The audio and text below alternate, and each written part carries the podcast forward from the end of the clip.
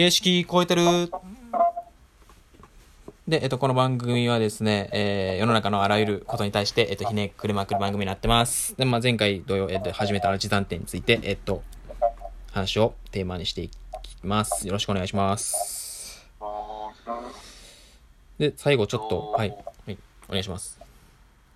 まあ、前回、うん、最後で、えっと、まあ、えー情報を出さないのは、うんワークショップとして、うん、というコンセプトであれば、えっと、問題ないんじゃないかっていう話を土井さんからあったんですけど、うん、となんか僕の中で、うん、なんかあの形でいくなら、うん、えっとこういう展示会の方向が良かったんじゃないかなっていうのがあったんで、ちょっとそこの、それが違うんじゃないかって言ってて、うん、うんなるほど。D& 渋谷の光へのうん。D&D うん、でやってる展示会とかっていうのは、まさに展示したものを変えるんですよ、最後。うん、でも、えっと、やっぱそこは展示会と、えっと、なんていうんですかね、展示ブースとショップの部分が、まあ、完璧ではないですけど、ちゃんと分かれてはいてて、うん、で、えっと、やっぱり展示のところにちゃんと説明があったりするんですよ。はい。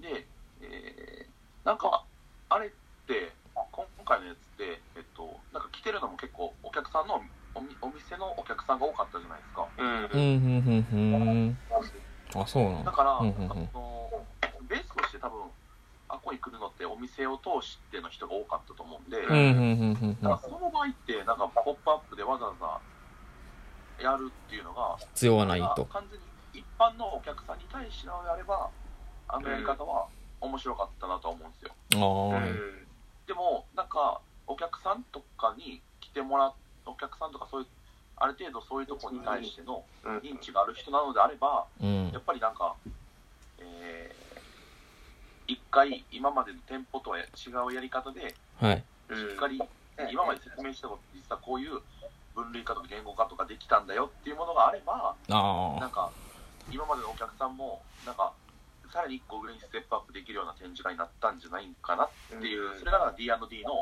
モデルケースにちょっとあったりしたんじゃないかなって思ったっていうなるほど。なんか、そう、品の高い入り口作ってるのかもしれんね。なるほどうん。なんか、確かに。その、なんていうの？皆さん多分、あ、そこまで新しさみたいなところは、かななんてかん感じ、感じてないっていうか、その、僕の中では、なんていうの？その値札が置いてある服が置いてあったじゃないですか。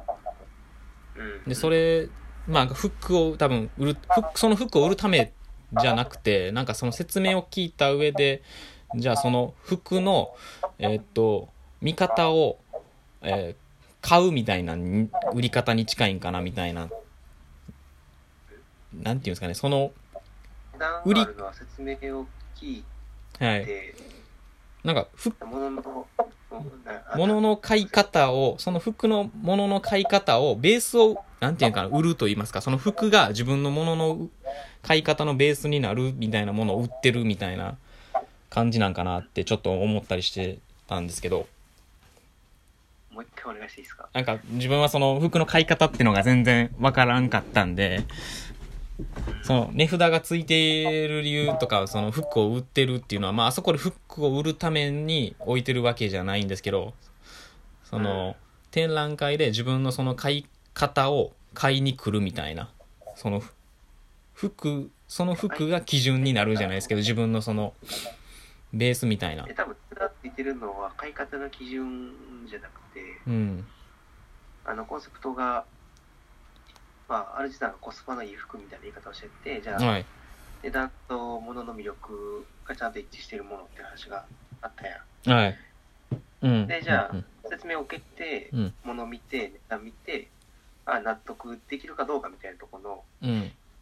確認用の値札なんかな、うーん、まあその、ああると思う。確認用なんですね。さ僕、その次で、じゃあその服を、好みやから買うというよりかは自分のなんか、なんやろな、その、一個買い方として持っとくみたいな。っていう、ちょっとゆうちの言ってることは分からんねんけど、はい。さんの言った。そういう意味でのうん。ポップアップなら分かります。うーん。あーそういう意味でのポップアップか。確かに。そういう、そういうのがポップアップやったらなんか、それ意図して白いです。うん。うん。うん。うん。多分値段つけてんのはそこやと思うねんな。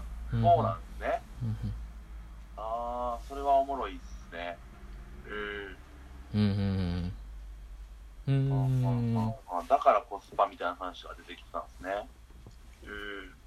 うん。それやったらやっぱ見比べてくださいみたいな一言なんか欲しかったら欲しいな。欲しい。そういう意味ではさ、例えばそのジャンルごとにちゃんと服と、服の説明うん。が、まあ、一つずつぐらいあって、で、じゃあ残りバッと並んでる服見て、うん値段見てどう思うかみたいうん。うん。うん。な、買ってくださいみたいうんな感じやと、より親切やったかもしれんな。そうですねしかもなんかそれでいくやったら一個やっぱ評価軸いるかなと思ってて、うん。うん。うんその見せたいものの横にツイートして必ずユニクロの商品を絶対置くみたいなのをうんうん。してくれてたらなんかもっと分かったかなって思いますねはいはいはいはい。確かに。それ自分の見方を答え合わせできるための値札ってことですか？ああそうそううん。うん。そうそううん。うん。うん。なるほど。うん。うん。うん。うん。まあそう考えるとなんかめっちゃほんまあれですよね服のそういう展示会って今まで、まあ、僕らが行けてないだけだと思うんですけど、うんなかったんでめちゃめちゃ可能性ありますよねめっちゃあると思う。ほんまに可能性はめちゃめちゃあると思いますね。だからその、うん。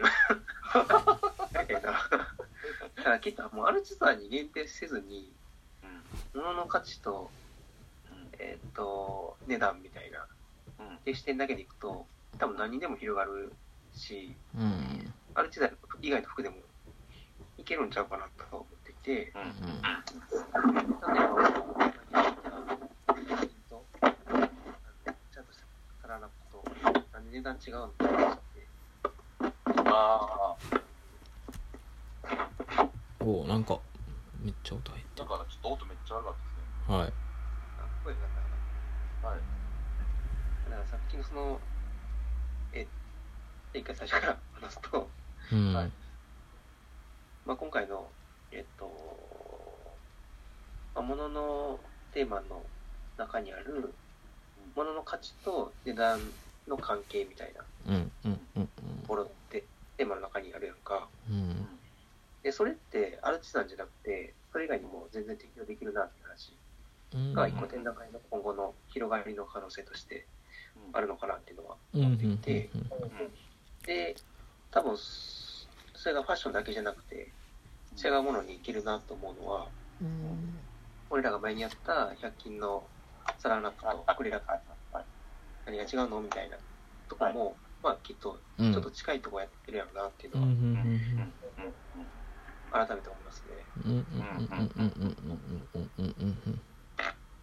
確かになんか、まあ、あの人はなんか、言葉にしていく能力が欠けてはる人なんで、そこをなんか確かに、もう造語作るぐらいの、業界にこう造語作るぐらいのことしてほしいですよね。うん。でもアルチザンっていう名前を使わずにオリジナルのジャンルを作りながらう。うんんやってくれると余計面白いよなっていう。うん。なんか選択肢を増やすためにやってるって言ってはったんで、なんか、ね、アルチザンっていうと、なんかそこで一気になんかフィルターかかっちゃう気がするんで、うん。そうじゃないですか。うん。うん。そういう意味ではさ、立地とかどうやったんかななんか。そこっすよね。僕もめっちゃそれ気になりましたけどね。あなんか、うんうん言ったように、一般の人向けかどうかみたいなところうん。でね。まそうやねあ、なんんか、多分そういう意味ではそのターゲットがすごい中途半端やったんかなっていう感じもすごいしてて、うん。で、もしその、これが言ったように、YouTube 向けやったら、ほんまになんか、もっと分類で攻めて、うん。そこにできるようにしとくのが良かったのかなって気はしてて、一般向けやったら、場所ちゃうんちゃうかなって。そうなんですかね。一般向けやからこそあの場所なんかなって思ったりしたんですけど、観光地っていうところで。いなんでなんですかや、あの。そうなんですよ。宇治、宇治って観光地、あそこ観光地で平等院が近くにあるんですけど、へなんであそこ結構有名なところで、あの、え、その観光地に行くまでの道って通るの？そうですね、宇治駅が2つあるんですよ。JR と、もう1個、奈良、奈良鉄、奈良の、奈良の鉄鉄道かな？奈良鉄やったっけ？えっと、があるんですけど、あそこは、えっと、ほんまに観光地でいろんな人が来る場所やからこそ、俺とドイツに行った時人おらんかったで。あ、そうなんですか？僕日曜やったんで今日すごかったんですよ、人が。あ、そうなんそうなんですよ。観光地やから、なんで、まあ、だから僕は、あこ、ここなんや、みたいなんっていうのでああ。思ったんでえじゃ。あ、ゆうと今日行った時は、はい結構、に来てる方も。あ、そうですね。。いましたね。てか、間違えて入ってくるパターンなんかなと思いながら、その、のれんをくぐってこう来てみたいなのとかで。うーん。なんで、だから別に国籍も多分違う人も来てたと思うんですよ。うーん。なんか、そういう意味でなんか、いろんな人が、うん、出入りす、いや、一般向けなんかなっていう場所で、最後納得したんですけどね。最初はずっと疑問やっ時たんですけど。あ、時間はそうですね、残り1分なんで、まあそうですね。そこのなんか場所の話ちょっと続き、次しますか？うんはい。まあこの番組が良ければ、えっと、いいねとリツイートお願いします。また質問ボックスもお願いします。ありがとうございました。